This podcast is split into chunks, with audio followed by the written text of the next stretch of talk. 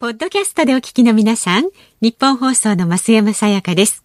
辛坊治郎ズームそこまで言うかは、24時間ご意見対応型のラジオ番組です。辛坊さんへのニュースに関する質問や、今日の放送を聞いての感想、明日の放送で扱ってほしいニュースなど、24時間受け付けています。あなたが番組を聞いたタイミングでメールを送って、感想やご意見をツイッターでつぶやいてください。お待ちしています。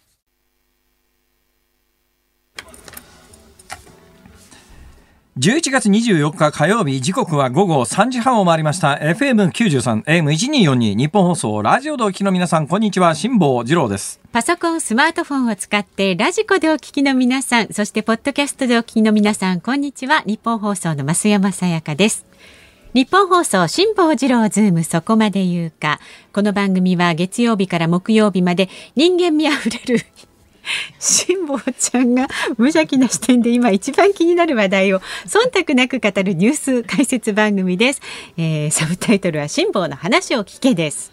今日ね、はい、実はこの本番始まる直前にですね、えー共同通信の方がいらしてですね、あのインタビューを受けたんですよ。まあなんでインタビュー受けたかというと、まあそんなにあの大きな声で自慢するわけじゃありませんけれども、あの皆様のおかげでこの日本放送辛坊治郎ズームそこまで言うかが、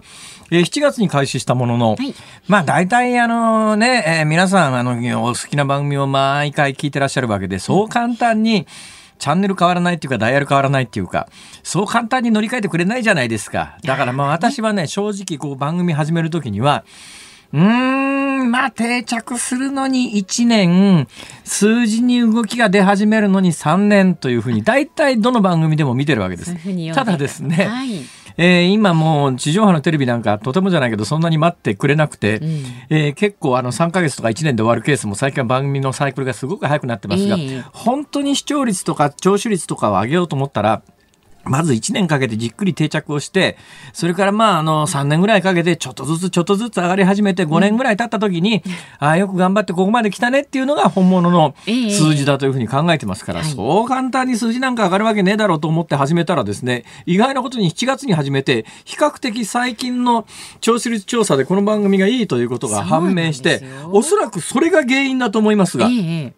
共同通信という日本最大の通信会社があるわけですよ。はい、この共同通信というのはどういう通信会社かというとですね、歴史がありまして、戦前にもう日本中にたくさん通信社なるものがあってですね、えー、そこが全国の地方紙にいろいろこう、情報を配ってたりなんかしたんですが、あの、第二次大戦が激しくなるに従って、えー、全部のメディアに同じことが書いてないと、具合が悪いと。で、情報統制をするために国策通信会社っていうのに通信社一本化されたんです。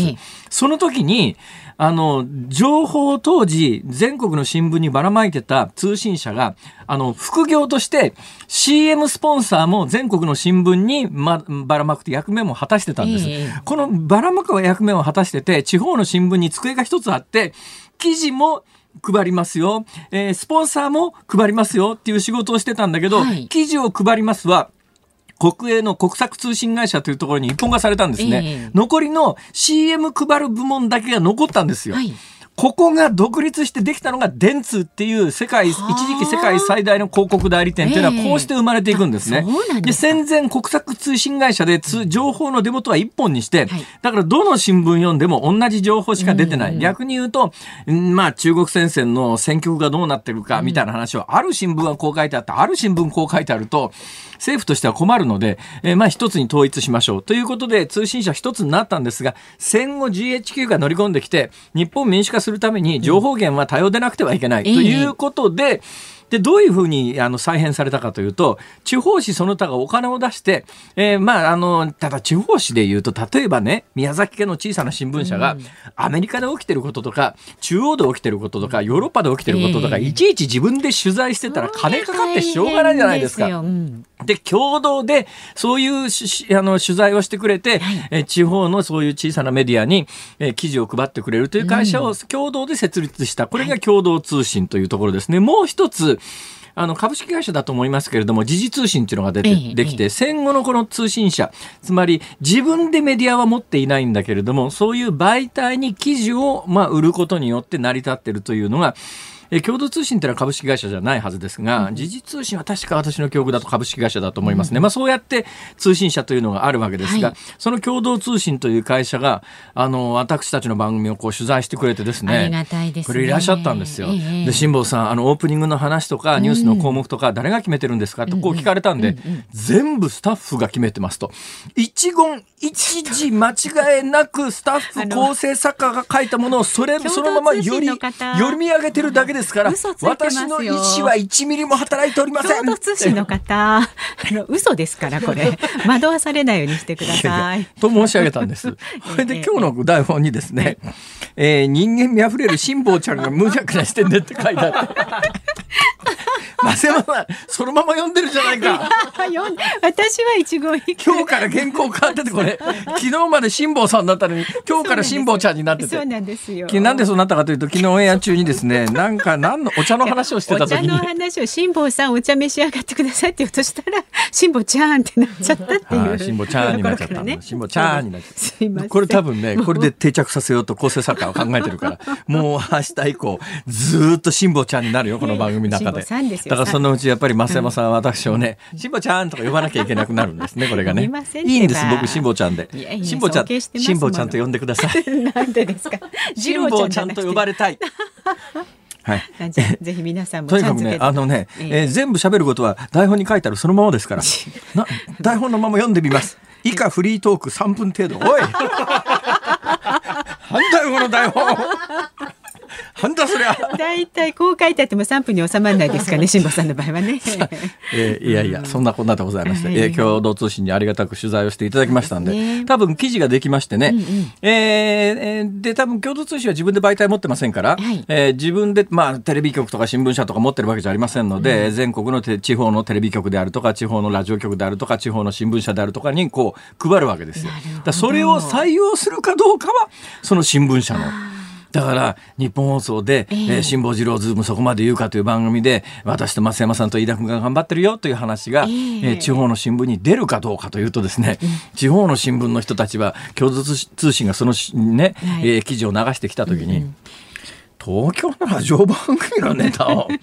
宮崎で載せてもな、ということになると、ボツになりますからい。やでもほらラジコで今ねおそう金なんです。払えば聞ける時代ですから。全国で聞いてらっしゃる皆さん、地元の、お媒体ね、新聞社、テレビ局にですね、なんかあの、東京で日本放送の番組ですごいことになってるらしいんで、その記事が読みたいというふうに、ねえーお便りを送っていただくと、もしかすると デスクというね、えー管理職が配慮をして新聞紙面に載せてくれるかもしれませんから。載せてくださえい。載せてくれないといくらインタビューを受けても一切日の目を見ないと。そうですよな随分とね充実した長い時間をとってそうなんですよ。ね1時間インタビュー受けた1時間ですからね。そうですよ。あのこれ乗んなかったら全然文句言うつもりもありませんよ。はい。何の不満もありませんけど、ただですから。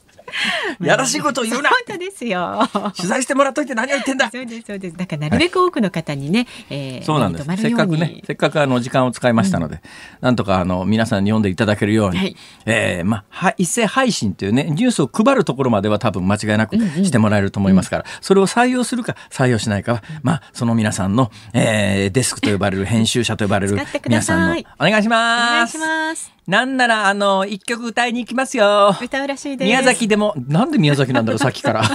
本当ですね。何かあるんじゃないですか。宮崎ですか。私、ええ宮崎好きなんですね。あそうですかはい、何かね、宮崎に行くとね、はい心がふっとね、安らぐんです。なんででしょこれ理由ははっきりしてるんです。はい。日本テレビ系列が、テレビ局がないんです。だから宮崎に行くと、誰も僕のことを知らないんです。ああ、はいなるほどね。そうなんですよ顔知られてるっていう同じそれで言うとね沖縄もうん。日本テレビ系列の放送局がないんで沖縄では放送されてないはずだと思ってこの間から4回行ったじゃないですか。で安心して沖縄だと誰も俺のことなんか知らねえだろうと思うんだけど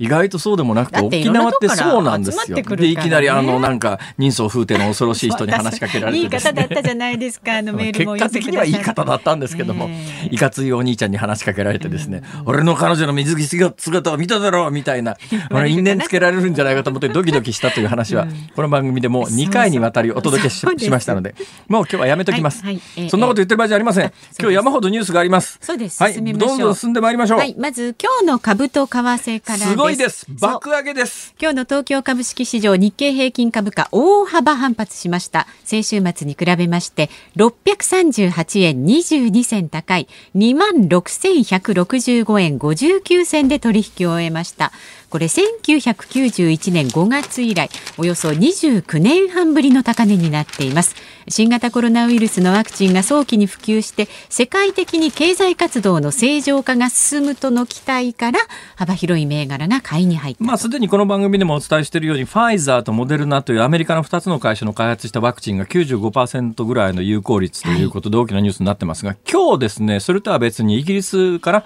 アストラゼネカという会社が開発したワクチンがこちらはですね有効率はそれよりだいぶ低いですが70%、えー、まあ、70%でも本当に危機インフルエンザのワクチンよりよっぽど有効性高いですから、えー、ということでどうもこの新型コロナという病気に関してワクチン開発が全世界的にうまくいきそうなんじゃないの？というような思惑も含めていきなり600円高だわ、はい、600円高は相当高だよこれ。そうですよね、はい、為替は現在1ドル104円40銭付近で取引されています、はい、昨日に比べると円安ですね。そうですね。60銭ほどの円安になっています。辛坊治郎ズームそこまで言うか。この後すぐのニュース解説ズームオン。GoTo トラベル札幌市大阪市で3週間除外へ。予約済みも割引対象外にというニュース取り上げる予定です。で4時台にお送りするズームオンは相次ぐ国家や企業へのサイバー攻撃最新の手口とこれから求められる防衛策はという話題で IT ジャーナリストの三上洋さんスタジオ生出演いつも電話でのご出演なのに今日はいらっしゃるんですか？いらしていただけるそうですよ。で5時台は堀江謙一さんの太平洋単独横断ヨットが船遺産に認定されたという話ぜひにということで辛坊さんたっぷりと解説を。いやいやあのねそんなに長く喋らせてくれって話ではなかったんですけども、ええ、あの最初の5時半のニュースコーナーの1項目ぐらいに入れといてくれりゃいいという話だったんですが 今日ここへ来たら5時台にがっつり喋ることになっててええー、そうなの？まあ、堀江謙一さんについてはね喋ろうと思えばいくらでもネタはありますから、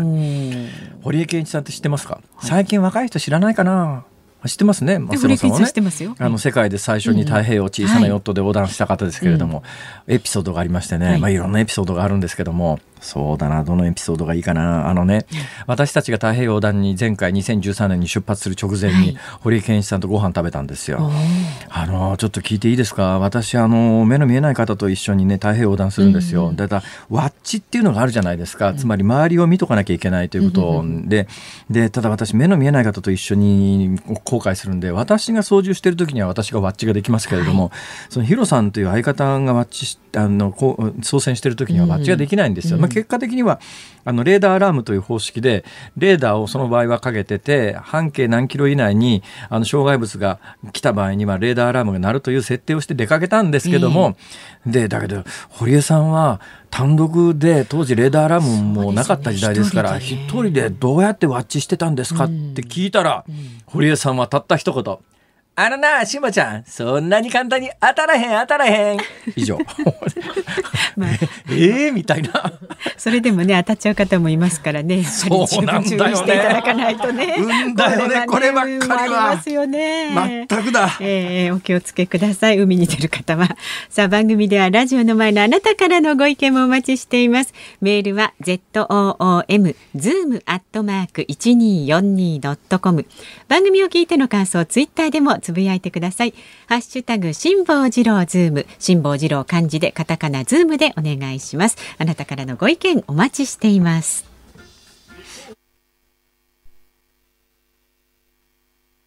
有楽町ニッポン放送のスタジオからお送りしている辛坊治郎ズーム。そこまで言うか。このコーナーでは辛坊さんが独自の視点でニュースを解説します。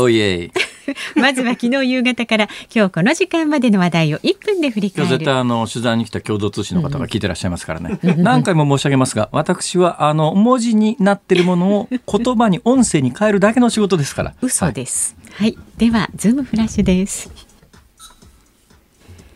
先ほど東京都の小池知事と菅総理大臣が会談し新型コロナウイルスの感染拡大を受け政府が調整を進めている GoTo トラベルの一時停止を受け入れるかどうかの詰めの検討を行いました。会談の結果については情報が入り次第お伝えします。政府が皇室活動の担い手確保確保策として女性皇族が結婚した後に公女の損傷を送り公務への協力を移植する新制度の創設を検討していることが分かりました。アメリカのジョー・バイデン次期大統領は主要閣僚人事を発表し外交政策顧問を長く務めてきたアントニー・ブリンケン氏を国務長官にジョン・ケリー元国務長官を気候問題担当特使に指名しました。トランプ政権下での混乱を受けて経験重視路線に回帰する人選となりました。韓国大統領府はナムガンピョ駐日大使を近く交代させ超党派の韓日議員連盟のカン・チャンイル前会長を後任に充てる人事を内定しました。カン氏は日本通としても知られ日韓関係の悪化が続く中関係改善へ向けた人事とみられています。元日産自動車会長カルロス・ゴーン被告の日本での刑事手続きについて国連の作業部会が恣意的な公金とした意見書をまとめたことが分かりました。日本の外務省は大変遺憾だと異議を申し立てました。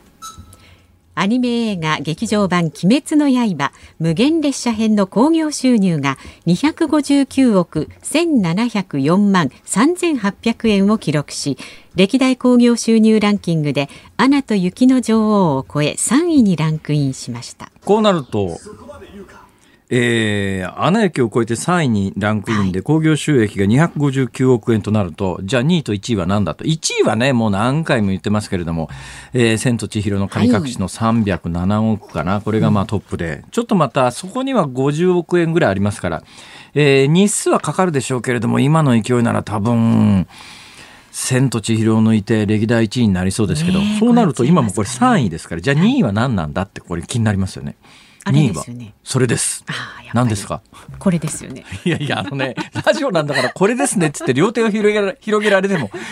お聞きになってる方わかんないじゃないですか。すね、はい、今、あの、大きな手をですね、えー、あの、大きな手というかですね、腕を両方に、はい、松山さんは伸ばしていらっしゃいます。はい、それは何かというとタイタニックですね。すねタイタニックです。はい、はい、えー、タイタニックが2位なんですが、タイタニックとはもうあと数億円の差しかありませんので、ねもう来週末には2位に踊り出るのは間違いない。で、あと1位になるタイミングはどこかという、そんな状況になっておりますが、それ以外のニュースで今、あのね、項目には入ってませんけれども、昨日の朝読売新聞がスクープ飛ばしてですね、朝日毎日その他が一斉に追いかけてきてます。例の東京地検が、えー、安倍さんがあの桜を見る会で、1人5000円の会費であのパーティーを徴収ややりましたと、だけどもうちょっと払ってんじゃないの？と。でいうことで、えー、あの秘書があの東京地検にうん、事情聴取されたというのがね、昨日の読売新聞の一面で出まして、で、今日そのあと、続報として、まあ5年あたりで何百万円かあの補填してたんじゃないのかなっていう、そういうことになると、これ確かに、えー、事実だとするとですね、差額を補填すると、これ、あの、地元民に対する寄付というふうに受け取られると、これはまあ、あの、法的に問題が出ると。ただね、これ面白いなと思ったのは、実はこれ一番注目してるのは、東京地検がどこまでやるつもりかっていう、こういうリーク情報、もう間違いなく検察がメディアにリークするわけですよ。で、今回読売新聞選んでリークされてますね。で、まあ各紙追いついてきてるという状況じゃないですか。何回もこういうのがあって、割とね、検察関係のリークは朝日新聞が多いんです。特に大阪地検ネタって大体朝日新聞がリーク先に選ばれるんですよ。これで言うとね、ちょっと検察もちょっと立ち悪いなっていうことがたくさんあってですね、例のあの、財務省の森友問題で、はいえー、自殺をされた職員の方いらっしゃいますよね、うん、あの方自殺された時系列でいうとまず改ざんがありました、はい、それから随分時間が経ってから朝日新聞が改ざんをすっぱ抜いたんです。で、その改ざんをすっぱ抜いた、そういうあの背景には、間違いなく大阪地検から朝日にリークが行われてるんですが、大阪地検は、他の告発で財務省の文書を調べたところ、財務省の文書に改ざんが行われているというのに気がついて、おそらく関係者の事情聴取までしてると思います。だけど、立件したくなかったのかできないと踏んだのかわからないけれども大阪地検はそれを自分で立件せずに朝日にリークするわけですよ。で朝日が文書改ざんってニュースにして、その直後にあの職員の方が自殺をされるんですね。時系列でいうと。だったら私はやっぱりねこれ事件化して改ざんされてたんなら大問題なんだからちゃんと誰が改ざんを命じてどういうふうにして改ざんが行われたのか法廷で調べるべきなのに、大阪地検はこれは犯罪ではありませんって言って捜査やめちゃったんだよ。これだけどひどくないか、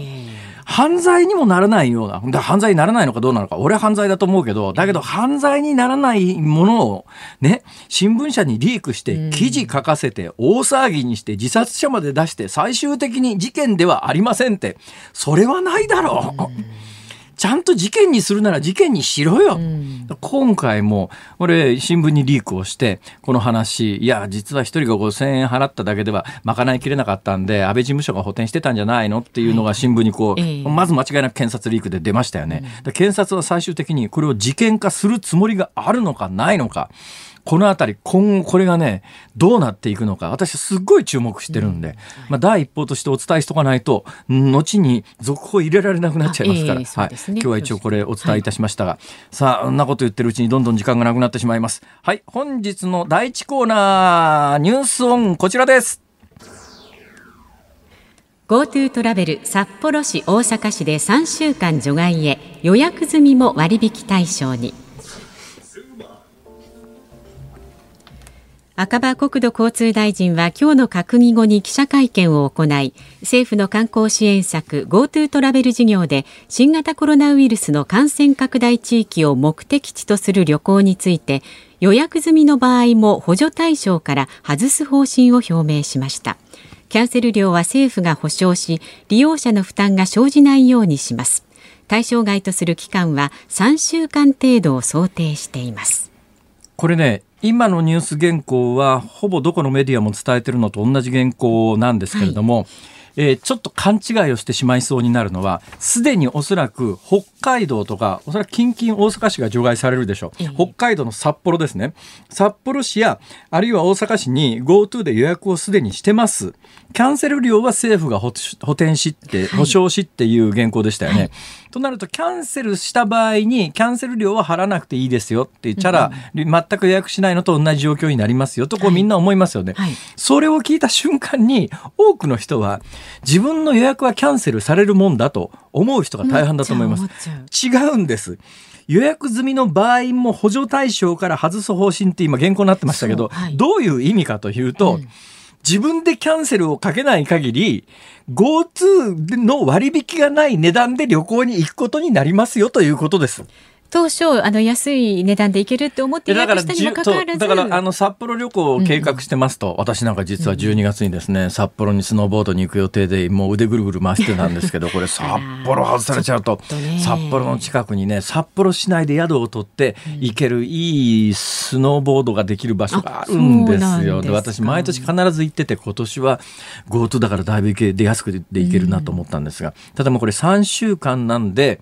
それで感染が収まったら12月の半ばぐらいからは行けるようになるはずですが、もう12月の半ばから先どうなってるかなんか分かりませんが、ね、あの今何を申し上げたいかというと、はい。はい、これおそらくその札幌であるとか大阪市とかに旅行を予約しちゃってる人は、うん、えー、なんとなくあのキャンセル料は全部払ってくれるんならあの何にもしなくていいのかなと思うと何にもしないと予約はそのまま有効で、なおかつお金だけ出ないという事態になりますから、だから、えー、うんだからそのキャンセルした場合のキャンセル料は政府が補填してくれますけれども、行くつもりで、当日まで来て、あんた来ないんですか？ああれ？あれ？予約キャンセルできてないわ。あ、あ、しなきゃいけなかったんだ、みたいになって行くと、満額払わなきゃいけなくなると。これは危ないですね。危ないんです。確認しないと。はい。今回これに関する新聞報道、テレビの報道、ラジオの報道、この番組以外を聞いてると、うっかりすると、うん、要するに正規料金フル、フルフェアってやつで行くことになる人相当いるんじゃないのと。えー、だからあの、はい。だからその GoTo 除外の対象地を予約しちゃってる人は、うん、えー、キャンセルしないとダメです。自分でキャンセルしないと。キャンセルしないとフルフェアで、満額料金で自分で行くという意思表示になってしまいますから、ちょっとそれ、あの、気をつけてくださいと。うん、はい。いやこの番組は親切だな。そうですよ。立場をね、えー、ちゃんと考えて。えー、共同通信の記者の皆さん、はい、今あの書いてある通り喋ってるだけですからね。嘘です。はい、さあ、ズームオンこの後4時台にもお送りします。11月24日火曜日時刻は午後4時を回りました。有楽町日本放送第三スタジオから辛坊治郎と。増山さやかでお送りしています。辛坊さんカフを上げましょうということでした。ああ失礼しました。でもね大丈夫ですよ。はいちゃんと拾ってました。ミキサーさん素晴らしいですね。こいつはここはカフっていうねマイクのスイッチを上げないに決まってるという、はい、これはスタッフ間のありがたい連携でお届けしております、はい、ということです。で番組からここでお知らせなんですが昨日もお伝えしました。この番組辛坊治郎ズームそこまで言うかとホームページ作成サービスのジンドゥーが特別コラボ企画を実施しています。このジンドゥーとは KDDI ウェブコミュニケーションズが運営する国内最大級のホームページ作成サービスなんです。現在200万以上のユーザーがこちらのサービスでホームページを開設しています。で今回番組ではお店のホームページを作ってほしいという飲食店を募集します。選ばれた飲食店のお店のホームページをジンドゥを使って作成させていただきます。さらにホームページ開設後お店にこの番組の中継コーナー街角ステーション噂を求めてどこまでものレポーターがお伺いします。ですからアトムさんや吉田由紀ちゃんが美味しく楽しいレポートで盛り上げてくれる。はい、抽選で当たるとタダでやってくれるってことそういうことですよ。責任を持って。そねタダで今、ホームページ作ってくれるならちょっと私も作ってほしいな。あ、じゃあご応募ください。お店じゃないとダメなの？あ、そうですね。今回ね飲食店募集してるんですよ。ちょっとね、これを機にタイ料理屋を始めてね。ずいぶん準備がいりますこれでアトムさんか吉田ゆきちゃんか、これ指名できるのかな？これ、ね、できればゆきちゃんに来てほしいとかいうの、それあり。それはね、ないと思いますよ。あ、そうですか。ホームページをただ、ただで作ってもらえて。で、吉田ゆきちゃんかアトムさんが来る。中継に行くと。応募するでしょ、普通。これ、お店のオリジナルホームページを作ってほしい飲食店の皆様。ぜひメールの件名にホームページ作成希望とご記入の上ご応募ください。ご連絡先の住所お名前電話番号そしてどんなお店かどんなホームページにしたいのかなども簡単にお書きになってください。宛先は zoom zoom アットマーク 1242.com までです。たくさんのご応募をお待ちしています。さて辛坊さん。オープニングで辛坊さんがね、はい、あの面が割れてないから宮崎は辛坊さん好きだとおっしゃってましたが、はい、宮崎県の考え中さんからメールが来ています。辛、坊、さん宮崎の人間も辛坊さんの声聞いてますよ。そこまで言って委員会は宮崎でも放送してますから、そうか。知名度もそれなりにありますよ。そこまで言って委員会っていうですね、それなりにありますって、それなりにありますそれなりにありますあの関東以外ほぼ全国で放送してるんですが、通常の放送形態と違って番組販売という番販なんで、うん、系列局じゃないところでも買いたいという人がいると売るんですね。だから宮崎の放送局には番組販売という形で放送していただいてるんだと思います。うんうん、はい、ありがとうございます。そうですよ。はい、それとまあ結構ね地方行くと今ケーブルテレビが盛んになってますから、自分のあれ本当自分のエリアの番組しか見ちゃいけないっていうか見られないはずなんだけど、はい、意外とね。見てらっしゃいますね。沖縄行った時に、それ委員会っていうその番組を見てるっていう人、結構ね、お土産物屋のおばちゃんとかいたんですよ。どうやって見てるんですか？トロケーブルで見られますよみたいなこと言われて、あ、そうですかみたいなことになってますけど、まあ、状況がよくわかりませんが、えー、いずれにせよありがとうございます。ね、辛坊さん悪いことはできませんよ。えー、ということで。どこ行ったらいいんだ？いや、もうね、確かね、福井は俺の番組やってないはずなんだよな。いや、何かで見てますよ、きっと。何かで聞いてますよ、きっと。さあ辛坊治郎ズームそこまで言うか。この後は IT ジャーナリストの三上洋さんに日本企業を攻撃するサイバー集団について伺います。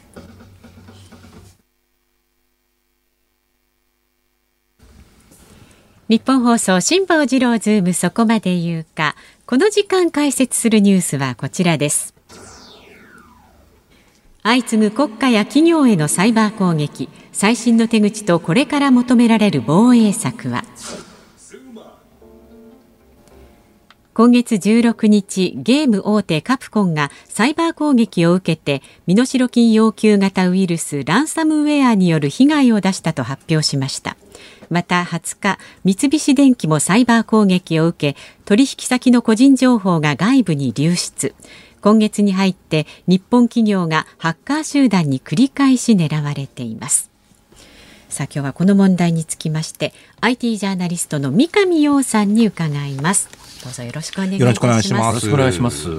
まずこの本論に入る前にですよ、あの私前々からも最近もそうなんですけどもやたら携帯にですね、スマホのあのメールアドレスにですね、6億円くれるとか5億円くれるとかですね、あの、綺麗なお姉さんと知り合いになれるとかですね、そういうメールがバンバン来るんですけど、はい、ああいうので引っかかる人いるんですかね？あの未亡人が10億円渡したいと言ってますとかそれそれそれそれ、はい、一番ひどいパターンだとあの火星からの死者ですみたいなのもあるんですよ。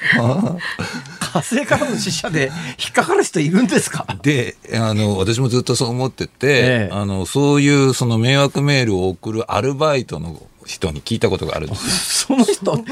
まえなさいよ。いやでもね学生アルバイトで、はあ、あの雑居ビルに詰め込まれてみんなでいろんなメールを書くっていう仕事だったんだそうですけど、その人曰くあれはね開封率の問題で、はあはあ、ともかく開けてもらえばいいんですって。で開ければ、どんな例えば1万人いたら数人は引っかかるんですって。だから内容は実はどうでもいいんですって。開けると何が起きるんですか？開けてお金がもらえますとか特別にあなただけっていうのが書いてあったら間違ってクリックする人が例えば3分の1、えー、その先にサイトに飛ぶ人が10分の1いてその中でお金もらえるんなら申し込んじゃうっていう人が100分の11万分の1いればいいんです。なるほど、ね、だから実は内容はどうでもいいらしいです。で、バカなメールであればあるほど、ちょっと言い方悪いですけど、バカな人が引っかかっちゃう。からっていうことらしいですよ。私も聞いてびっくりしたんですけど。それって誰がやってるんですか？暴力団関係なんですか？そうじゃないんですか？組織的に誰かがやってるわけでしょ？えっと、やっぱりあの出会有料の出会い系サイトに誘導するか、ええ、それかクレジットカード情報を盗み取るような詐欺サイトに誘導するか大体どちらかですね。でそれの例えば有料の出会い系サイトだったらそのサイト自体がグルになっていて、ええ、そこでお金を使わせる。ポイントを買わせるみたいなやり方をするために、まあ、それをやってるって感じですね。なるほど、まあ、という個人のレベルから今回は、まあ、大阪を代表する関西を代表するカプコンっていう超有名有料企業じゃないですか、はい、そうですね、はい、私ね素朴に思ったんですけどカプコンの社員って全員コンピューターオタクみたいな人たちばっかりでしょ、まあ、コンピューターのプロでしょ、はい、コンピューターのプロでも引っかかっちゃうんですか？もうねあのコンピューターのプロでもセキュリティのプロではないんですよね。なるほどね。セキュリティとなると、例えば個人の意識のレベルでは済まなくて、ええ、あの会社のシステムどうするんですかとか。じゃあコロナでリモートワークになった時に外にパソコンを持ち出すけどそれ本当に安全ですかみたいなところまで考えるのは全く別ですね。今回カプコンがやられた要するに情報を盗み取りました。情報をこう盗み取った情報を公開されなければ身代金払えっていう話ですよね、はいはい、そうです。これ今回カプコンは払わなかったわけですがそうですね。払ってたら、えー、情報は返してもらえたんですかね？えっと、一応教科書的なお答えを先にすると、ええ。えー、払ったとしてもか戻される保証はないですね、えだから払っちゃだめですよというのが教科書の答えなんですけど、はいはいはい、でも犯罪者グループから考えると逆なんですよ。はあ、払ったのに帰ってこなかったらこの犯罪し、はいはい、わかるわかる。この犯罪集団に払っても無駄だってことが分かっちゃうんです。特に今回は世界的なに報道されてる事件なので、きっと、なので、払っていれば、きちんと戻っただろうというのが今回となると裏を返すと今回カプコンは社会的責任も含めて突っぱねたからこれ結構情報公開されて大変なことになってるらしいですけども、はい黙って金払っちゃってる企業も世の中にはあるってことですか？あります。で、えっと、英語圏の調査で4割ぐらいは払ってるんじゃないか。日本企業の匿名の調査でも全体の3割ぐらいは払ったことがあるという答えもあるんですね。となるとニュースになっていないだけで相当なお金が闇から闇に動いてる可能性があるということですね。あると思いますね。実際に報道されている例でも、えっと、アメリカの病院は全部、そのランサムウェアという暗号化するもので全部暗号化されちゃった。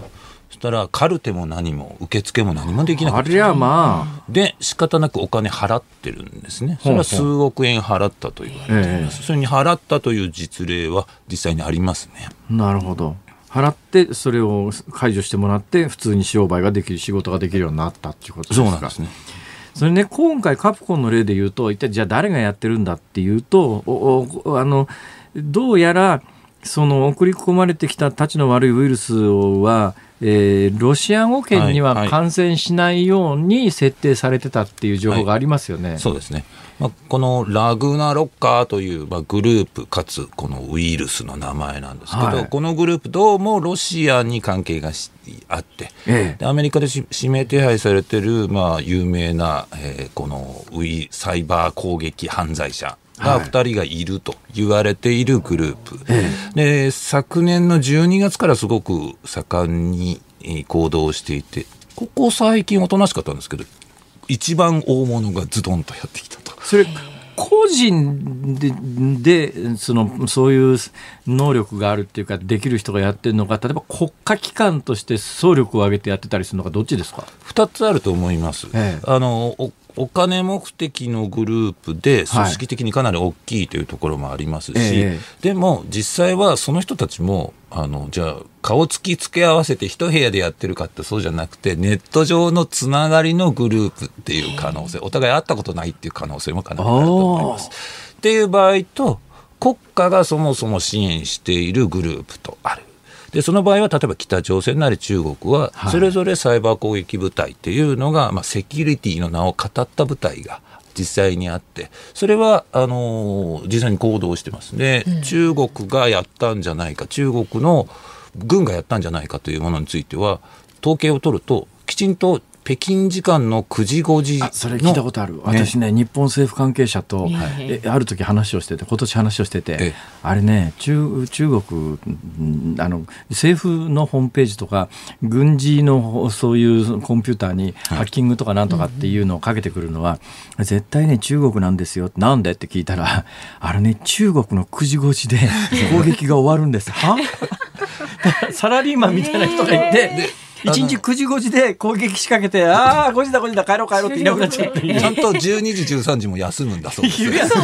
なんですか。丸分かりじゃねえかって話ですね、それ。そうですね。まあそこ、そのぐらい、えっ、ー、と、公に、えー、支援されてるものもあるし、まあもしくはね、グレーなところもあると思いますよ。お金儲けもしなきゃいけない。例えば、えー、多分北朝鮮のハッカーグループは自分たちでビットコインも稼ぐということも国に稼がれ、あの、課せられてる可能性はあると思います、ね、なるほど。北朝鮮は、まあ、これはあくまでも推量ですけれども、組織的に国家が経営するようなハッカー組織があって、だけどそこは金儲けするのが自分たちの生きる道でもあり、国家の生きる道でもあるっていう、個人の利益と国家の利益とかこうオーバーラップしてるっていう状況ですね。みたいな感じだろうと結構推測されてますね、活動状況どうなんですか、その今回、カプコン攻撃したようなグループのコンピューターの能力ってどのぐらいなんですか？まああのーランサムウェアっていうのは暗号化するというものこれもね、ええ、45年前からかなり一般的になって、はい、いろんな形の暗号化があるんですね、え、その技術自体は実はもうある程度の知識があれば誰でも手に入るんです。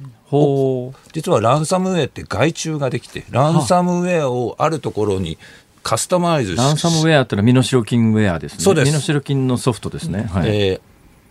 感染させると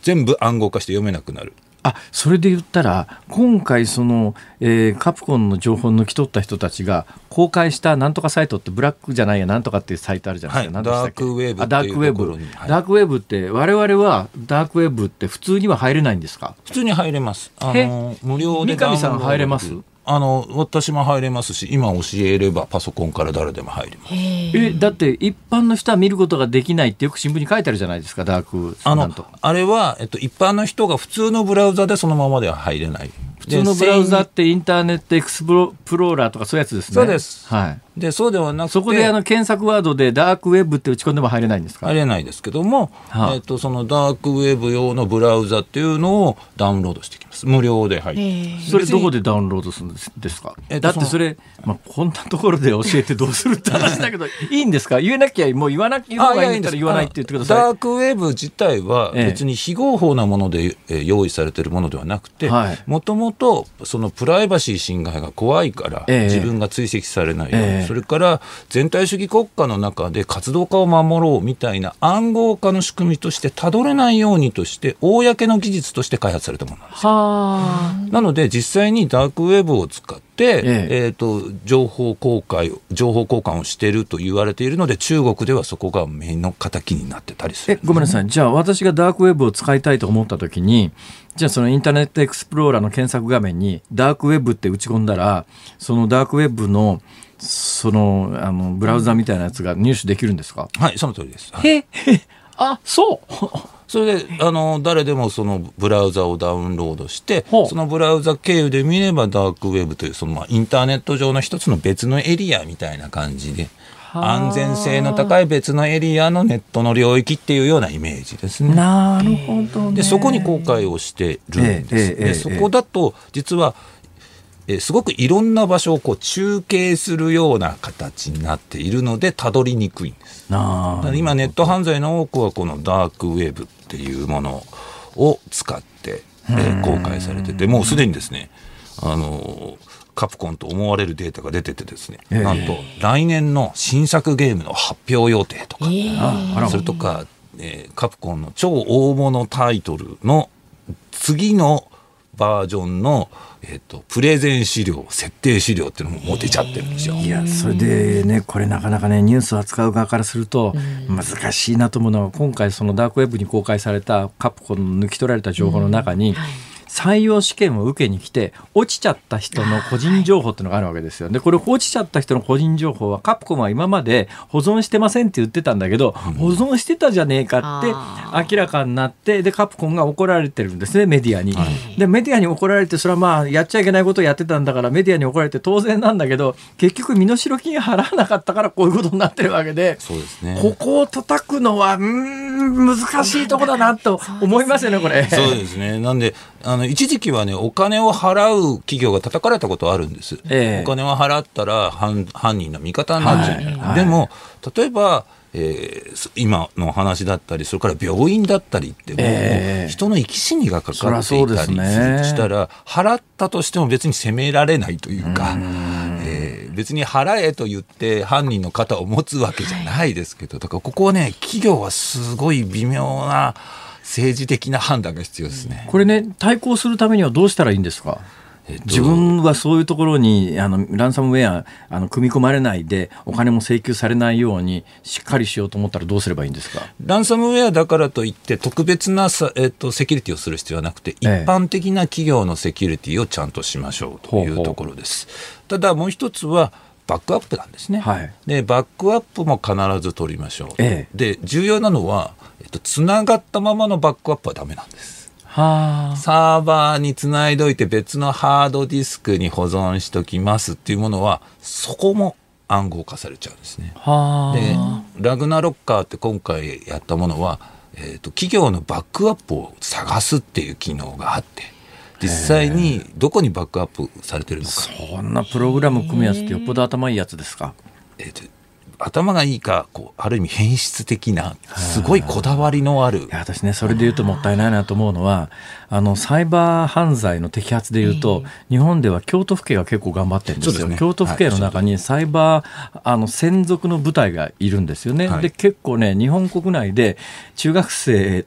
捕まっちゃったりするわけです。すね、結構ね、中学生でパソコンオタクみたいなものが、なんか首すげ替えソフトも簡単に言うとね、そんなものからいろんなものを開発して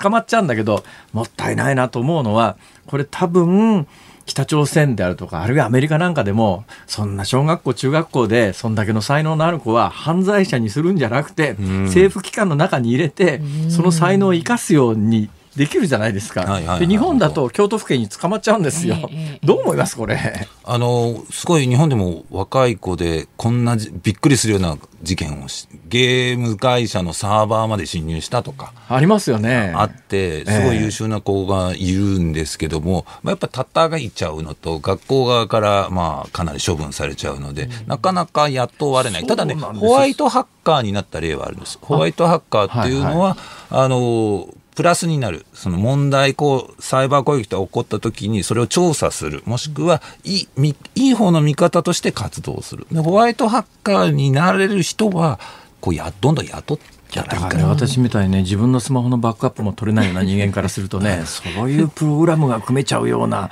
若い才能は犯罪者にするんじゃなくてなんかちゃんとその才能を生かす道をつけてやったらいいのになと思うんですけどね。デジタル庁があの民間100人ぐらい雇うって言っているだったらもう今までね京都府警に摘発された少年少女みんな雇った方がいいと思います。そうです本当にそういう人たちを雇ったらいいと思いますね、ね、確かに。まあそんなこんなで、えー、我々レベルからするとどういうふうに防御したらいいんですか、はい、あのまずバックアップを取りましょうとい。う形で、はいえ。ー、それはインターネット上でも結構です。いわゆるクラウドっていうところに保存するのでもいいですし、えー、もしくは別のパソコンとか、えー別のハードディスクとかにバックアップを取りましょう。その予備を1か月に一度ぐらい保存しましょうということですね。めんどくさいんだよな。まあでも割とね今楽な方法でバックアップ取れますよね。そうですね。うん、あのちょっとお金はかかっちゃいます、ね、いやお金かかるの嫌なんだ。月何百円とかでできる。月何百円がね心理的抵抗大きいんだよ。そうですね。あとはですねあのパソコンの場合は Windows ならば必ずセキュリティの対策ソフトを入れてくださいと。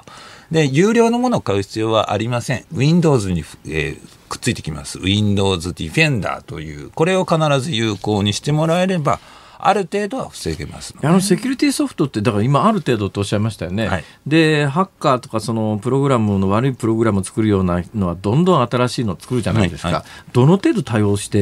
るんですか？どんどん新しいものは防ぎません。ただ、サイバー攻撃の9割ぐらいは、昔からあるウイルスをそのまま使ってくる当たり前の攻撃なんですね、はあはあ、そういうものはセキュリティ対策ソフトで防げますのでなるほど。あの守る最低ラインとして入れましょうということです。ただ最新のものは残念ながら防ぐことはできないですね。私も過去何回かね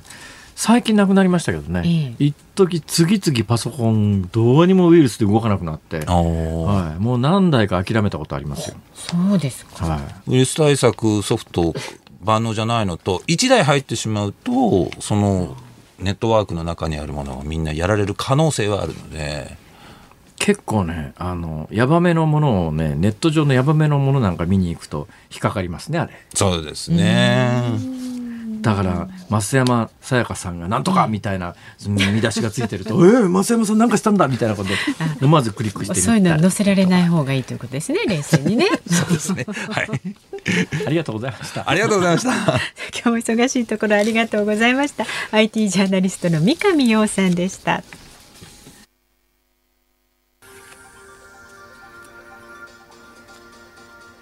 11月24日火曜日時刻は午後5時を回りました。辛坊治郎です。ニッポン放送の増山さやかです。辛坊治郎ズームそこまで言うか。ではここで辛坊さんのエンディングリクエストをお伺いします。今週は、えー、先週末に予告したように大阪発男性ボーカルということで昨日は上田正樹さんの悲しい色やね、お聞きいただきましたがまあ名曲ですね。で同じように、はい。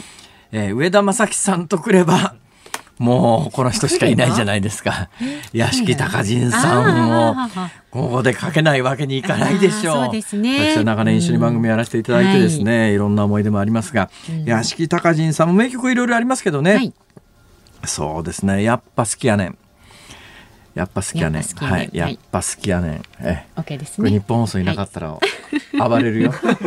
ありますよ。やっぱ好きやねん。高人さんのやっぱ好きやねんね。はい、お願いします。はい、わかりました。番組ではラジオの前のあなたからのご意見、24時間受け付けています。明日の放送で扱ってほしいニュースですとか、まあ、辛坊さんに対するご意見ですとか、何でも結構ですのでね、お寄せになってください。メールは、zoom、zoom アットマーク 1242.com、ツイッター、ハッシュタグ、漢字で辛坊治郎、カタカナでズーム、ハッシュタグ、辛坊治郎ズームでお待ちしています。辛坊さんが独自の視点でニュースを解説するズームオン。今日最後のズームオンはこちらです。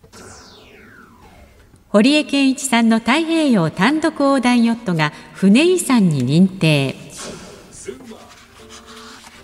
兵庫県芦屋市在住の海洋冒険家堀江謙一さんが1962年に世界で初めて単独太平洋横断を達成した際に乗った小型ヨットマーメイド号が公益社団法人日本船舶海洋工学会の船遺産に認定されました。日本では当初密航事件人命軽視の暴挙などと扱われた太平洋横断。半世紀を経て評価されたその理由は？とにかくね、えー、堀江さんのこの1962年の太平洋横断ってとてつもないですよ。はい、どうとてつもないかというと、まあもともとその外洋なんか走れないだろうってえー、当時やっぱりねあの外洋を走るようなヨット乗ってる人たちってお金持ちが多かったんですよ。で、えー、一時避難されたってこう書いてあるじゃないですか、確かに最初はねパスポートも持たずに行っちゃったわけですよ。でそれ絶対無理っていうのが一般的なヨットマンの見方ですよね。えー、で特にあの当時クルーザーに乗ってるような人たちってやっぱり相当なお金持ちで、その人たちから見るとベニヤで作ったような全長5.8メートルのヨットで太平洋を渡るなんかとんでもない暴挙。でなおかつでそういうお金持ちのヨットマンの人たちは、この堀江謙一さんに非常に不快感を持ったのはあの、まあ、いわゆる貴族の遊びとまでは言わないけれども、お金持ちのレジャーとしてのヨットがあったのにこの堀江謙一さんはこの太平洋横断を成し遂げたことで結局要するにヨットを使って商売をしたということに関してものすごい不快感を持ってる人たちが当時いたんですよ。だからマスコミに叩かれただけじゃなくて、外洋搬送の大きな主体的なグループというか日本の中心グループからも相当いじめられた人であることは間違いないですね。一般の人から見るとなんかすごいことをやり遂げた冒険家っていうイメージなんでしょうけれども、うん、ところがヨットをよく知っている私なんか知ってるけれどもどちらかというと堀健一さん寄りの人間ですけど、うん、そうじゃなくてお金持ちの当時クルーザーでバーンと金持ちの遊びとしてヨットに乗っていたような人たちからすると堀江健一はとんでもないっていう、そういう目線があったことは間違いないですけども、はい、はい、だってねあの太平洋一人ぼっちというベストセラーになった本が、うん。今でも多分復刻版で読めると思いますけどね、私もこれ復刻版で読んだんですが、とてつもないよ。大体ね、ペットボトルなんかない時代なんですよ。それで5.8メートルの、えー、そのヨットにはまともな水タンクなんかないわけです。どうしたかというと、水はビニール袋に水道水を詰めて持ってたんです。えー、そしたらね、太平洋の真ん中ぐらいで、えー、もうなんかボウフラじゃないんだけど、なんかカビみたいのが生えて、ね、白いものがもやもやしてきたんで、はいはいはい、太平洋の真ん中だよ。えー、堀江さん、その水をどうしたと思いますどうしたの？そのまんま飲んだ全部捨てたんです勇気ありますね。太平洋の真ん中で水捨てるって自殺行為でしょそれ。えじゃあどうしたんですか飲料水？その後いやそのうち雨も降るだろうぐらいな、えー、それでどうしたかというと缶ビールを乗せてったらしくて、はい、缶ビールか瓶ビールか分かんないですけどビール乗せてったらしくてビールがあるから大丈夫と思って、えー、水全部捨てて残りビールでご飯炊いて ビールでご飯炊いて食べてたっていう。意外とラフな考えで出発なさったんです、ね、いやいや、だからね、普通の人じゃないですよ、この人は。この人は、あの、私、先ほど申し上げたようにですね、えー、2013年の私の太平洋横断の直前に、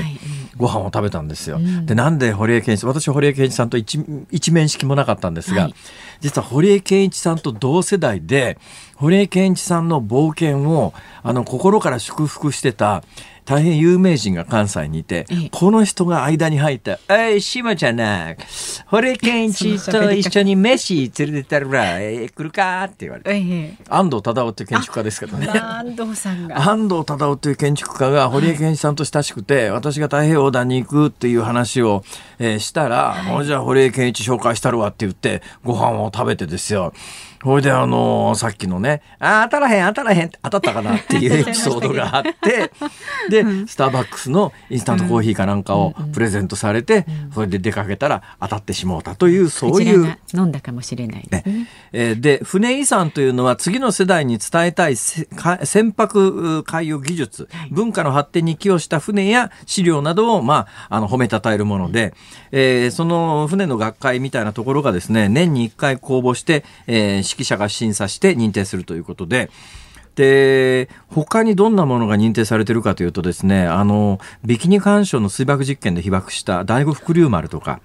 それから原子力船陸奥っていうね、これ放射線漏れで、日本でも原子力船を開発していた時期があったんですけども、放射の漏れを繰り返して、あの廃線になってしまって、うん、ここで、えー、原子力船の計画が日本で途絶えてしまったその船であるとか、はい、まあ、などなど。あのサンフラワーなんかもその船遺産に、うん、それで言うと心が痛むんです。私このニュースを聞いてものすごく心が痛んだんです。はい、なぜかというと、将来的に認定されるかもしれなかった船を私沈めてしまったんですよ。私が沈めたエオラスっていう船はですね、はいはい、エオラスっていう船は、はい、狭間寛平さんと比企さんという方が、ね、人力と風による世界一周を初めて成し遂げるのに使われた船じゃないですか。で将来的にこのエオラスっていう船は船遺産に登録されてもおかしくないぐらいの歴史的船だったのに私が沈めてですね。ほいで今月初めにそのオーナーだった比企さんと本当に何年かぶりにお会いして、いろいろ当時の話をしてですね、ごめんなさい。沈めてごめんなさい。僕が沈めました、はい、いうようなことがありました命あってのねものですでもでもその堀江謙一さんですが、はい、今82歳なんですけど、うん、どうやら業界筋の噂ではなんかやるらしいっていう。えま、なんか、いや、なんか、キンキンやられるような話をね、水面下で聞いた話をラジオでしていいのか？水面下ですからね、ちょっとこれはじゃ聞かなかったことにして、えー、皆さん、今のはなしということでお願いします。ということで、忖度してください。ズームオンでした。お送りしているのは屋敷隆人さんで「やっぱ好きやねん」ということでございまして、うん、まああのこれが歌えないと正しい大阪人ではありません。そうなんですね。皆さん歌うんです、ねはい、いやもうこれは歌えないとダメなんですけども、うん、でもね、むが難しいんですよ結構。うん、難しい。これね結構音程取りにくいんですよ。えー、微妙に外れるんです。何回歌ってもね曲覚えられないんですよ。微妙なところが違うんですねこれが。うんうんうんは奥深いですよこの歌。えー、ぜひ関東の皆さんもチャレンジしてみてください。ですね。ぜひ今度辛坊さんの歌声を聞かせてください。えー、えー さあ、お聞きの日本放送、この後は健康あるあるワンダフを挟みまして、日本放送ショーアップナイタースペシャル日本シリーズ第3戦、ソフトバンク対巨人お送りいたします。ああ、そうか、昨日なかったんだ。そうです、そうです。ね、いきなりあの2連勝、それも強烈な2連勝でしたからね、ソフトバンクどこまで強いねんって話ですが、はい、というような野球の話を増山さんとすることになるとは。うん 私だってやっぱり注目しますよ。沢村賞知ってますか？知ってます。沢村賞。何にする人に与えられる？すごいピッチャーの人にあげるんですよ。そうですか？今年はどこのポジションの人が取ったんですか？ってさっき聞いてたじゃないですか。いやいやピッチャーですよ。何をおっしゃいますか？今日は解説里崎智也さん、実況松本秀アナウンサーでお送りしますからね。必聴ですよ。で、明日の飯田浩二の OK 工事アップ。コメンテーターは数量政策学者で内閣官房参与の高橋洋一さんです。取り上げるニュース、あの中国の王毅外相が来日というニュースなどを取り上げます。で、この辛坊治郎ズームそこまで言うかは、航空業界の苦境をアナリストの鳥海高太朗さんに伺います。はい。ということで、GoTo どうなるかも含めてですね、多分ね、いろんなことが明日の時点で分かってくると思いますから、そのあたり詳しくお伝えしてまいります。はい、えー、ということで、ここまでの相手は、あ辛坊治郎と、日本放送の増山さやかでした。はい。えー、ということで、明日も皆さん聞いてくださいね。